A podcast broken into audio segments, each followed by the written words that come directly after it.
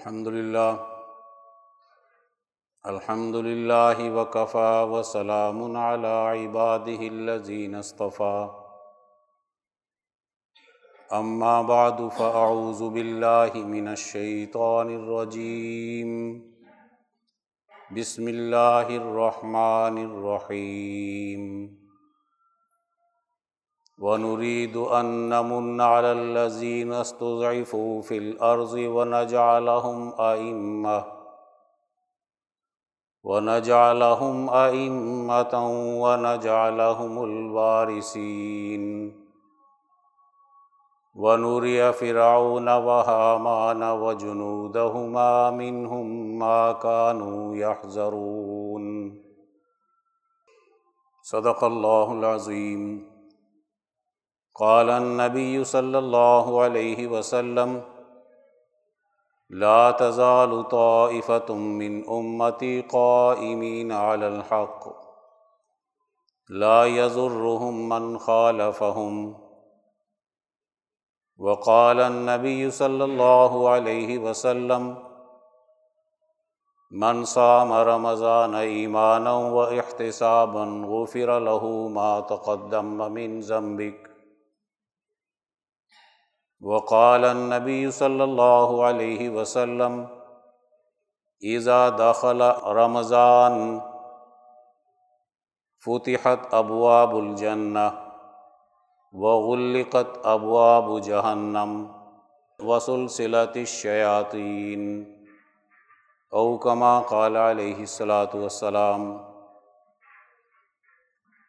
میرے قابل احترام دوستو یہ رمضان المبارک کا بابرکت مہینہ ہے، جس میں ہم یہاں پر اپنی روحانی تربیت کے لیے حاضر ہوئے روحانی تربیت، یہ ہمارا امتیاز ہے، انسان کی خصوصیت ہے۔ اللہ تعالیٰ نے دنیا میں دو طرح کی نعمتیں عطا کی ہیں۔ ایک نعمت کا تعلق ہمارے کھانے پینے اور لذات کی چیزوں کے ساتھ ہے، مادیات کے ساتھ ہے۔ ہم اچھا کھائیں اچھا پہنیں اچھا مکان بنائیں۔ اپنے لیے سہولیات مہیا کریں، ایجادات کریں، ایجادات کو خوبصورت بنائیں، ترقی دیں۔ یہ اللہ تعالیٰ کی وہ نعمتیں ہیں جس کا تعلق مادی نعمتوں کے ساتھ ہے۔ دوسری اللہ تعالیٰ کی نعمتیں روحانیت سے تعلق رکھتی ہیں۔ روحانی نعمتوں کا تعلق علم کے ساتھ ہے، اخلاق کے ساتھ ہے، ہدایت کے ساتھ ہے۔ اللہ تعالیٰ کی عظمت اور جلال کی جو شعانیں ہیں، صفات ہیں ان کا عکس انسانوں میں آئے انبیاء کرام کے ذریعے سے، یہ ہمارے روحانی انعامات ہیں۔ مادی نعمتوں کی انتہا، بادشاہوں اور ملوکیت کے نظام پر ہوتی ہے۔ آج کے دور میں ہم صدر وزیر اعظم کا نام دے سکتے ہیں۔ اقتدار کے اپنے ایک مزے ہوتے ہیں۔ اقتدار مادے کے تابع آئے مادی سسٹم کے۔ اس کا مزاج ظالمانہ اور جبر کا ہوتا ہے۔ اس کا راستہ حضرات انبیاء کرام کے راستے سے مختلف ہوتا ہے۔ نبوت کا مزاج بھی اقتدار پر جانے کا ہوتا ہے۔ لیکن وہ روحانی انعامات کے ساتھ اقتدار پر پہنچتے ہیں یا اپنی جماعت اور نائبین کو تیار کرتے ہیں، ان کی تربیت کرتے ہیں اور پھر ان کو اقتدار تک پہنچاتے ہیں۔ انبیاء کرام جو نعمتیں اور انعامات لے کر آتے ہیں، وہ دائمی ہوتے ہیں، عارضی نہیں ہوتے۔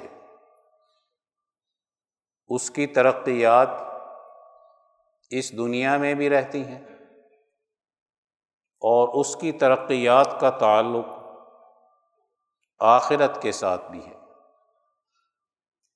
چونکہ حضرات انبیاء کرام کی تعلیمات کی روشنی میں ہمارا یہ عقیدہ ہے کہ ہم زندگی کے تسلسل کے قائل ہیں۔ ہم پر موت نہیں آتی جس کا تعلق ہماری ملکی صفات کے ساتھ، روحانیت کے ساتھ ہے۔ موت ہماری ان چیزوں پر آتی ہے جس کا تعلق ہماری مادیات کی روحانیت کے ساتھ ہے۔ تو مادیات کا دائرہ یہ محدود ہے اور روحانیات کے علوم کا دائرہ، روحانیات کے اخلاق کا دائرہ، ہدایت کے حاصل کرنے کا دائرہ، یہ لامحدود ہے۔ جب انسان انبیاء کرام کے طریقے پر دنیا میں اقتدار قائم کرتا ہے، تو وہ اللہ کی مخلوق پر شفقت کرتا ہے۔ اللہ کی مخلوق پر مہربانی کرتا ہے۔ اللہ کی مخلوق کو عزت دیتا ہے۔ اللہ کی مخلوق کو وقار دیتا ہے۔ دنیا بھی اس کی باوقار، باعزت اور ترقی کی ہوتی ہے۔ انبیاء کی تعلیم کی طاقت سے ہم دلوں پر حکومت کرتے ہیں اور مادیات میں ترقی کر کے ہم بدنوں اور جسموں پر حکومت کرتے ہیں۔ اقتدار کا دائرہ اگر ان جماعتوں کے ہاتھ میں ہے جو مادہ پرست ہیں، دنیا پرست ہیں، عارضی سوچ رکھتے ہیں، ان کی سائنس نے زمین کی ایجادات میں، مادیات کی ایجادات میں، ترقی میں بڑا کردار ادا کیا۔ لیکن ان کے اندر نقص بہت بڑا یہ پیدا ہوا کہ وہ مادی نظام کو اصل سمجھنے لگے، اسی کو اپنا خدا بنا لیا، دیوتا بنا لیا۔ اور جو حقیقی نظام تھا انسانیت کے خوبیوں کا، اس کی ترقی کا اس نظام سے اس اقتدار والی جماعت نے منہ موڑ لیا، انحراف کیا۔ جب کسی انسانی سوسائٹی پر صرف مادیت کی سوچ رکھنے والی حکومت قائم ہوتی ہے، تو قرآن حکیم میں اللہ تعالیٰ بیان فرماتے ہیں قالت ان الملوک اذا دخل قریتاً افسدوحا وجالو عزت اہلیہ عزلہ و کزالی کا یہ فالو دنیا دار بادشاہ یہ ملکہ بلقیس نے کہا تھا۔ اور سلیمان علیہ السلام کی حکومت یہاں قائم ہونے والی ہے۔ اس کی اپنی حکومت مادیات کے تابع ہے۔ اور سلیمان علیہ السلام کی حکومت روحانیت کا شاہکار ہے۔ اب اس نے اپنی ایک مادی دائرے کی حکومت کو سامنے رکھ کر یہ کہا تھا، قرآن حکیم اس کو نقل کر کے قیامت تک آنے والی مادہ پرست جماعتوں کے نتائج کو انسانی سوسائٹی پر جو مرتب ہوتے ہیں اس کو بیان کرتا ہے۔ تو وہ کیا کہتی ہے؟ ان الملوک اذا دخل قریتن جب دنیا دار بادشاہ کسی شہر میں، بستی میں، ملک میں داخل ہوتے ہیں افسدوہا تو وہ دنیا میں فساد مچاتے ہیں، وہ قتل و غارت کرتے ہیں۔ وہ جب غالب آتے ہیں تو قرآن حکیم کہتا ہے، عزت والوں کو ذلیل کرتے ہیں اور ذلیلوں کو اقتدار پہ بٹھاتے ہیں۔ جو اصل عزت کے مالک ہیں، جو مفاد پرست نہیں ہوتے، خود غرض نہیں ہوتے، انسانیت دوست رکھتی رکھتے ہیں، یہ اقتدار کے نشے میں آ کر ان کو ذلیل و رسوا کرتے ہیں، ان کا وقار ختم کرتے ہیں۔ وکزالی کا یہ فعلون قرآن حکیم میں اللہ تعالیٰ فرماتے ہیں، یہ دنیا پرست، مادہ پرست، ظالم حکمرانوں کا جو جبر سے حکومت کرتے ہیں، ان کا طریقۂ کار ہے یا فعلون ایسے ہی کرتے ہیں۔ جبر کے ذریعے سے کسی سوسائٹی پر حکومت جب قائم ہوگی، تو وہ سوسائٹی میں فساد لے کر آئے گی۔ کمزوروں کو کمزور تر بنا دے گی۔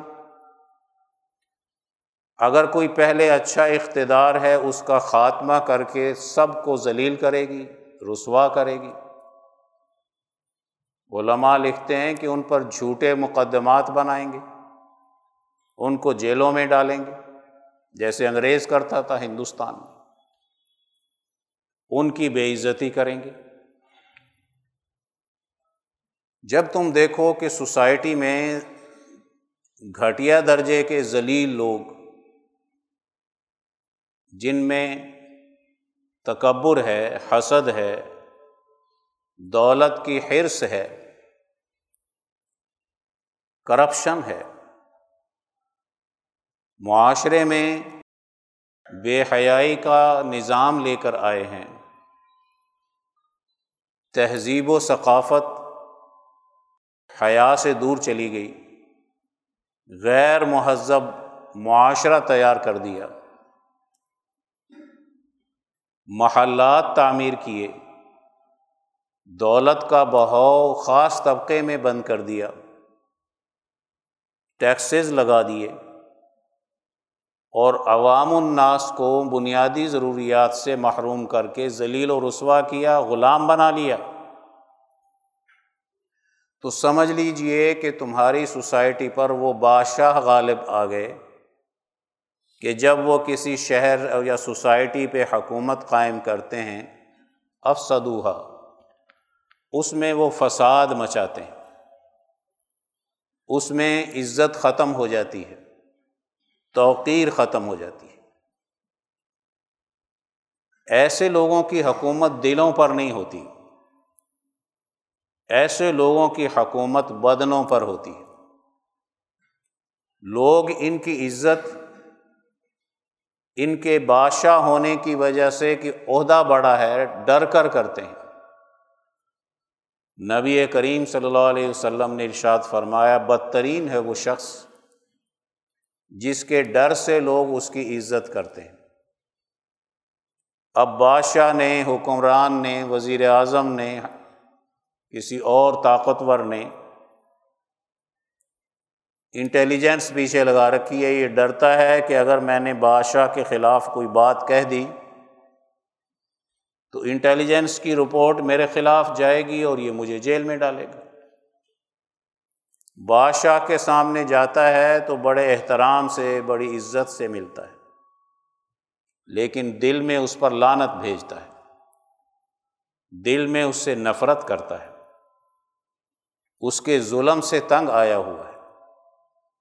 اس کے بربریت سے، جبر کے نظام سے دل اس کا اس سے نفرت کرتا ہے، لیکن حالات کی مجبوری کے تحت یہ اس کے ساتھ چل رہا ہوتا ہے۔ جب تم انسانی سوسائٹی میں ایسی حکومت، حکمرانی کا نظام دیکھو، تو سمجھ جاؤ کہ یہ مادی دائرے میں اپنی انسانیت کو کھو چکا اور اپنے مادی نظام کے مفادات کی خاطر اسے لاکھوں انسانوں کو قتل کرنا پڑے، ان کے وسائل پہ قبضہ کرنا پڑے، ان کی معیشت تباہ کرنی پڑے، ان کو ضروریات زندگی سے محروم کرنا پڑے، ان کو قتل کرنا پڑے۔ یہ سب کچھ کرے گا کیونکہ اس کے دل میں وہ نرمی نہیں پیدا ہوئی جو روحانیت کے تقاضے سے اس کے اندر شفقت اور محبت پیدا ہونی تھی۔ اس لیے ایسا طبقہ کبھی بھی دلوں پر حکمرانی نہیں کرتا۔ دوسری طرف حضرات انبیاء اکرام علیہ الصلاۃ والسلام اور خصوصاً نبی کریم صلی اللہ علیہ وآلہ وسلم ہیں۔ آپ وہ روحانی انعامات لے کر آئے جس کا تعلق علم کے اعتبار سے قرآن حکیم سے ہے۔ قرآن حکیم وہ جامع کتاب ہے جو انبیاء کرام کی صحیح حکومت کے قیام کی، اخلاقیات کے پورے ایک سسٹم کی، عبادات کے ایک پورے نظام کی۔ معیشت کے ایک پورے نظام کی، پورے احکامات اور قانونی نظام کا تعارف کراتی ہے۔ گویا علم کا بھی تعین کرنا ہے تو قرآن حکیم اس تعلیم کو سب سے زیادہ اہمیت دے گا جس تعلیم کی طاقت سے انسان میں اخلاق پیدا ہوتے ہیں۔ اس کی انسانیت اس کے اندر قائم ہوتی ہے۔ وہ تربیت حاصل کرتا ہے۔ وہ سماج کی تشکیل کے، ترقی کے اصول بحیثیت مجموعی قائم کرتا ہے۔ انبیاء کی تعلیم کے ذریعے سے جو جماعت تیار ہوتی ہے، وہ قرآن حکیم کے تعلیم کے زیور سے آراستہ ہوتی ہے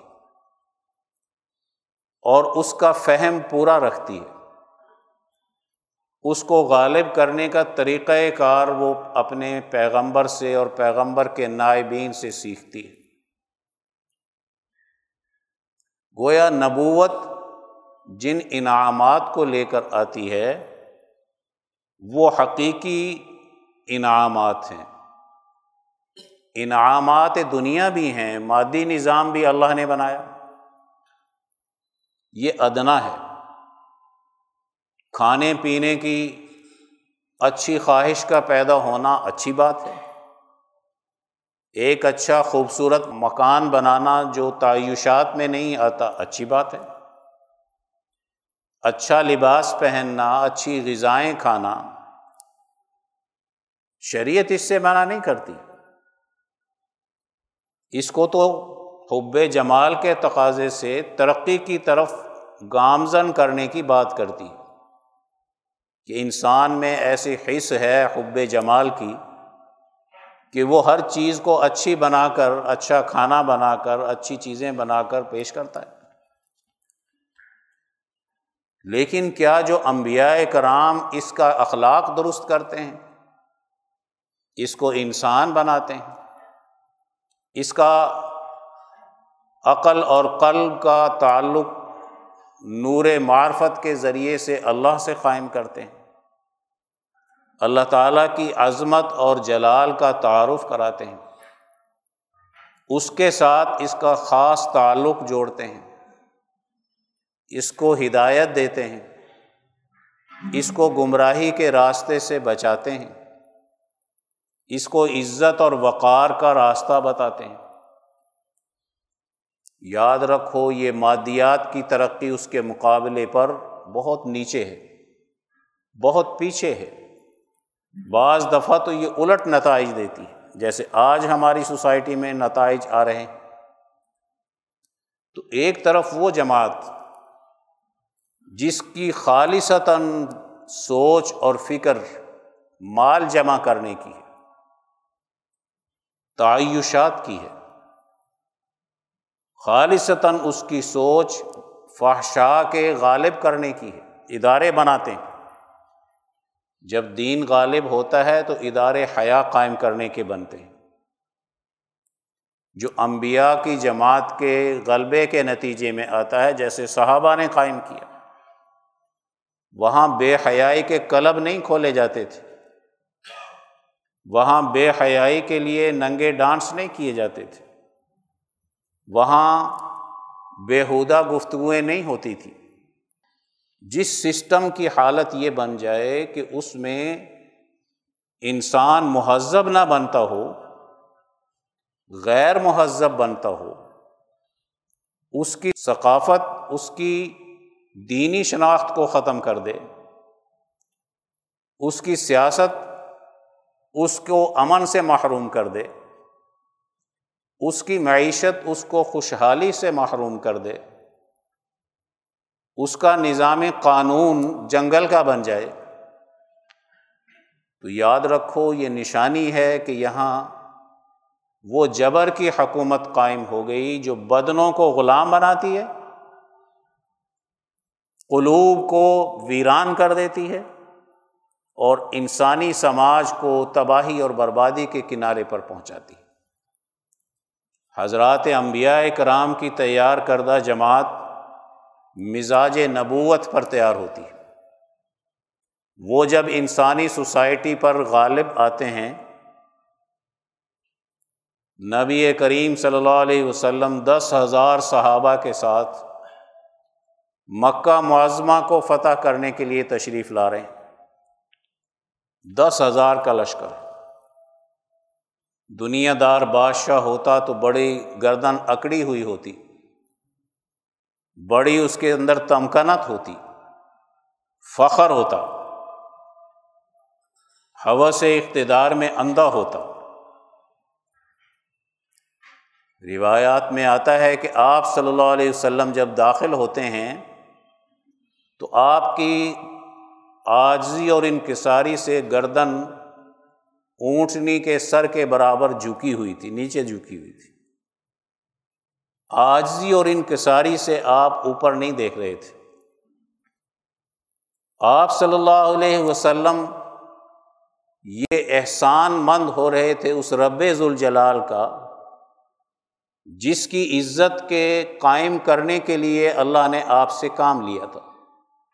بیت اللہ کی عزت، حج کی عزت اس میں اللہ تعالیٰ کے قانون کی عزت، قانون الہی غالب آ رہا تھا اور انبیاء جب صحیح معنوں میں اقتدار قائم کرتے ہیں، تو عزت والے کو عزت دیتے ہیں۔ اور جن کو وہ سسٹم بے عزت کر رہا ہوتا ہے، اس کو اوپر لے کر آتے ہیں۔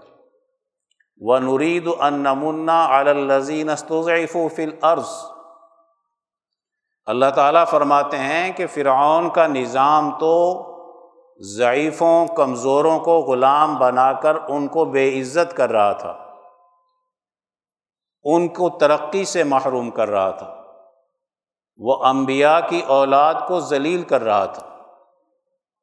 ہم نے یہ چاہا ہے، وہ نریدو ہم پکا ارادہ کر چکے ہیں کہ ہم کمزور طبقے کو، مستضعفین کو سوسائٹی میں غالب کریں گے۔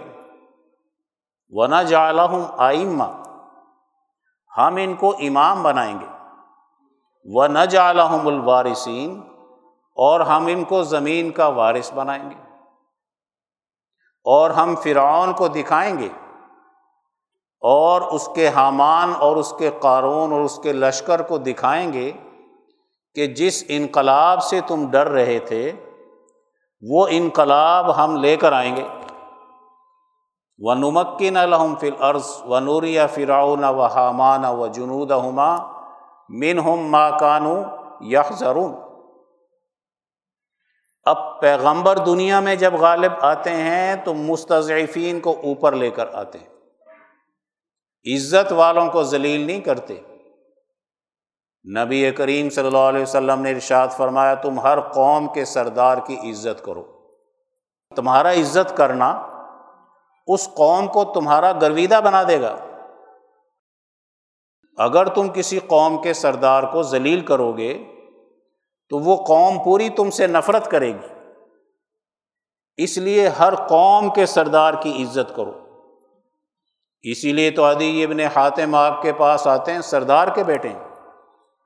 آپ اس کو اپنی مسنت پر کیوں بٹھا رہے ہیں اپنی جگہ پر؟ وہ سردار کا بیٹا ہے۔ اس کی وجہ سے اس کے قبیلے پہ بڑا اچھا اثر پڑے گا۔ آپ دیکھیے، آپ صلی اللہ علیہ وسلم جب مکے کو فتح کرتے ہیں، گردن جھکی ہوئی آجزی انکساری اور ساتھ یہ اعلان کر رہے ہیں کہ جو ابو سفیان کے گھر میں جائے گا، اس کو میں نے پناہ دے دینی جو بیت اللہ میں جائے گا، حرم میں جائے گا، اس کو میں نے امن دے دینا ہے۔ جو اپنے گھر کا دروازہ بند کر لے گا، اس کو میں نے امن دے دینا ہے۔ اب پیغمبر کی اور پیغمبر کی جماعت کی شان کیا ہے کہ وہ مکہ فتح کر رہے ہیں۔ اور ان لوگوں کو جو آپ کو ساری زندگی تیرہ سالہ مکی دور میں بے چین کرتے رہے، آپ کو پریشان کرتے رہے، آپ کو جادوگر کہا، آپ کو کاہن کہا، آپ کو الیاز بلّہ کذاب کہا، آپ صلی اللہ علیہ وسلم پر جادو کیا، پتھر برسائے۔ کون سی ایسی ایزار آسانی تھی جو انہوں نے نہیں کی؟ لیکن نبی کریم صلی اللہ علیہ وسلم اس لوگوں کے بارے میں جو اتنا آپ کو ستا رہے تھے کہ آپ ہجرت کرنے پر مجبور ہو گئے، آپ ان کو معاف کر رہے ہیں۔ نبوی طریقے پر جو روحانیت کا شاہکار ہوتا ہے، جو جماعت تیار ہوتی ہے، وہ انتقام کا جذبہ نہیں رکھتی۔ مادی نظام کے تابع ہو کر جو جماعت تیار ہوتی ہے، وہ انتقام کا جذبہ رکھتی ہے۔ مادی نظام پر اقتدار میں آئیں گے تو جو اس سے پہلے اقتدار کی اچھی چیزیں بھی ہیں، اس کو بھی ختم کر دیں گے۔ فلاں سڑک پر فلاں کا کتبہ لگا ہوا، اس کو اکھاڑ کے پھینک دو۔ ابھی آدھا راستہ بنا ہے، آدھا باقی ہے، وہ اگلا آدھا اس لیے نہیں بنانا کہ اس کے پہلے حکمران نے اس کا آغاز کیا تھا۔ ہاسپٹل کی بلڈنگ تیار ہے، ڈھانچہ بن چکا، کروڑوں روپیہ خرچ ہو چکا۔ اس کو اس لیے پائے تکمیل تک نہیں پہنچانا کہ یہ پچھلی گورنمنٹ نے شروع کیا تھا۔ ایک وہ طبقہ جو مادی نظام کا غلام بن کر، خواہشات کا غلام بن کر حیرس کا غلام بن کر، حوث کا غلام بن کر انسانی سوسائٹی پر غالب آتا ہے تو اس کا نقشہ کچھ اور، مزاج ہی کچھ اور۔ ان منتقمانہ اور نبوت کے تعلیم پر جو جماعت تیار ہو کر آتی ہے، وہ معاف کر رہی ہے۔ جگہ جگہ معافی کا اعلان کرتے ہیں۔ انتقام کبھی پیغمبر نہیں لیتا، معاف کر دیتا ہے۔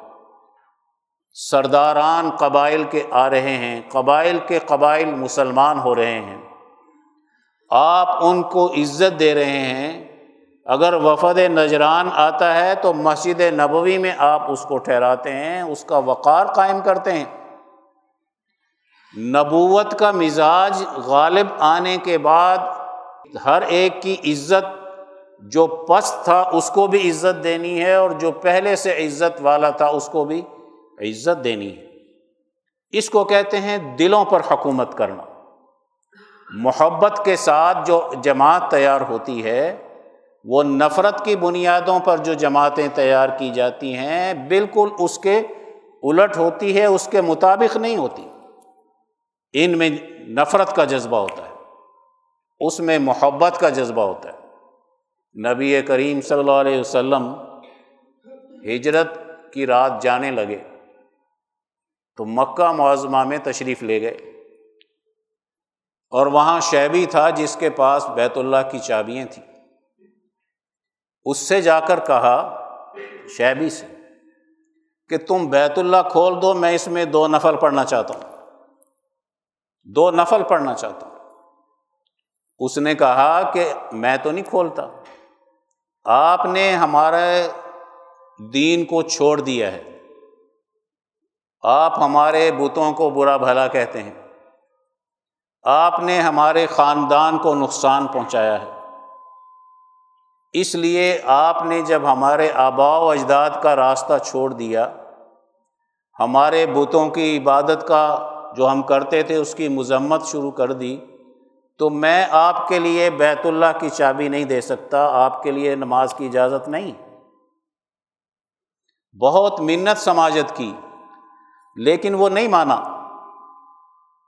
پھر نبی کریم صلی اللہ علیہ وسلم نے اس سے ایک بات کہی کہ اے شہبی سنو، ایک وقت آئے گا کہ جہاں تو بیٹھا ہے جس کرسی پہ میں وہاں بیٹھا ہوں گا، اور آج جس مقام پر میں کھڑا ہوں تو یہاں کھڑا ہوگا۔ تو میری یہ بات یاد رکھ۔ یہاں وہ اور توہین، آمیز لہجہ اختیار کر کے کہتا ہے، آپ شروع سے ہی ایسی باتیں کر رہے ہیں۔ ایسی باتیں میں نے بڑی سنی ہیں۔ آپ کچھ نہیں کر سکتے، یہ سب آپ کی تو حالت یہ ہے کہ آپ کی بات یہاں مکے کا کوئی آدمی ماننے کے لیے تیار نہیں۔ آپ کے خلاف تو بے تحاشا پروپگنڈا توہین کر رہا ہے وہ۔ نبی کریم صلی اللہ علیہ وسلم کو اس نے نفل نہیں پڑھنے دیے، چابی نہیں دی۔ آپ مکہ فتح کرتے ہیں۔ اب آپ بتائیے کہ پہنچ جاتے ہیں آپ مکہ معظمہ میں اور شیبی کو بلاتے ہیں کہ بلاؤ اس کو۔ اور اس کی کرسی پر آپ بیٹھتے ہیں، اسے کہتے ہیں، چابی مجھے دو۔ اور جہاں آپ کھڑے تھے، وہاں اس وقت میں اس کو کہا، اب یہاں کھڑے ہو۔ اور پھر فرمایا کہ کیا میں نے تمہیں کہا نہیں تھا کہ ایک وقت آئے گا کہ تم میری جگہ ہوگے، میں تمہاری جگہ ہوں گا؟ اس نے کہا ہاں آپ نے سچ کہا تھا۔ آپ نے پوچھا کہ بتاؤ، تم مجھ سے کس سلوک کی توقع کرتے ہو؟ میں کیا کروں گا تمہارے ساتھ؟ اس نے کیا کہا؟ اخن کریم ان نبی کریم ان آپ میرے سخی بھائی ہیں، رحم دل ہیں، شفقت کرتے ہیں، مہربان ہیں۔ میرے قریشی بھائی ہیں، وہ قریشی تھا۔ نبی ان کریم۔ ان آپ وہ نبی ہیں جو انسانوں پر مہربانی کرتا ہے۔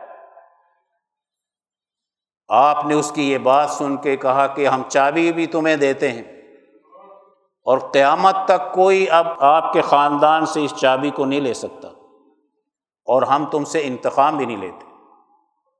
نبوت کا مزاج اور نبوت کے مزاج پر تیار ہونے والی جماعت صحابہ اور نبوت کے مزاج پر تیار ہونے والے اولیاء اللہ، ان کے مزاج میں اور دنیا دار جماعتوں کے مزاج میں زمین و آسمان کا فرق ہوتا ہے۔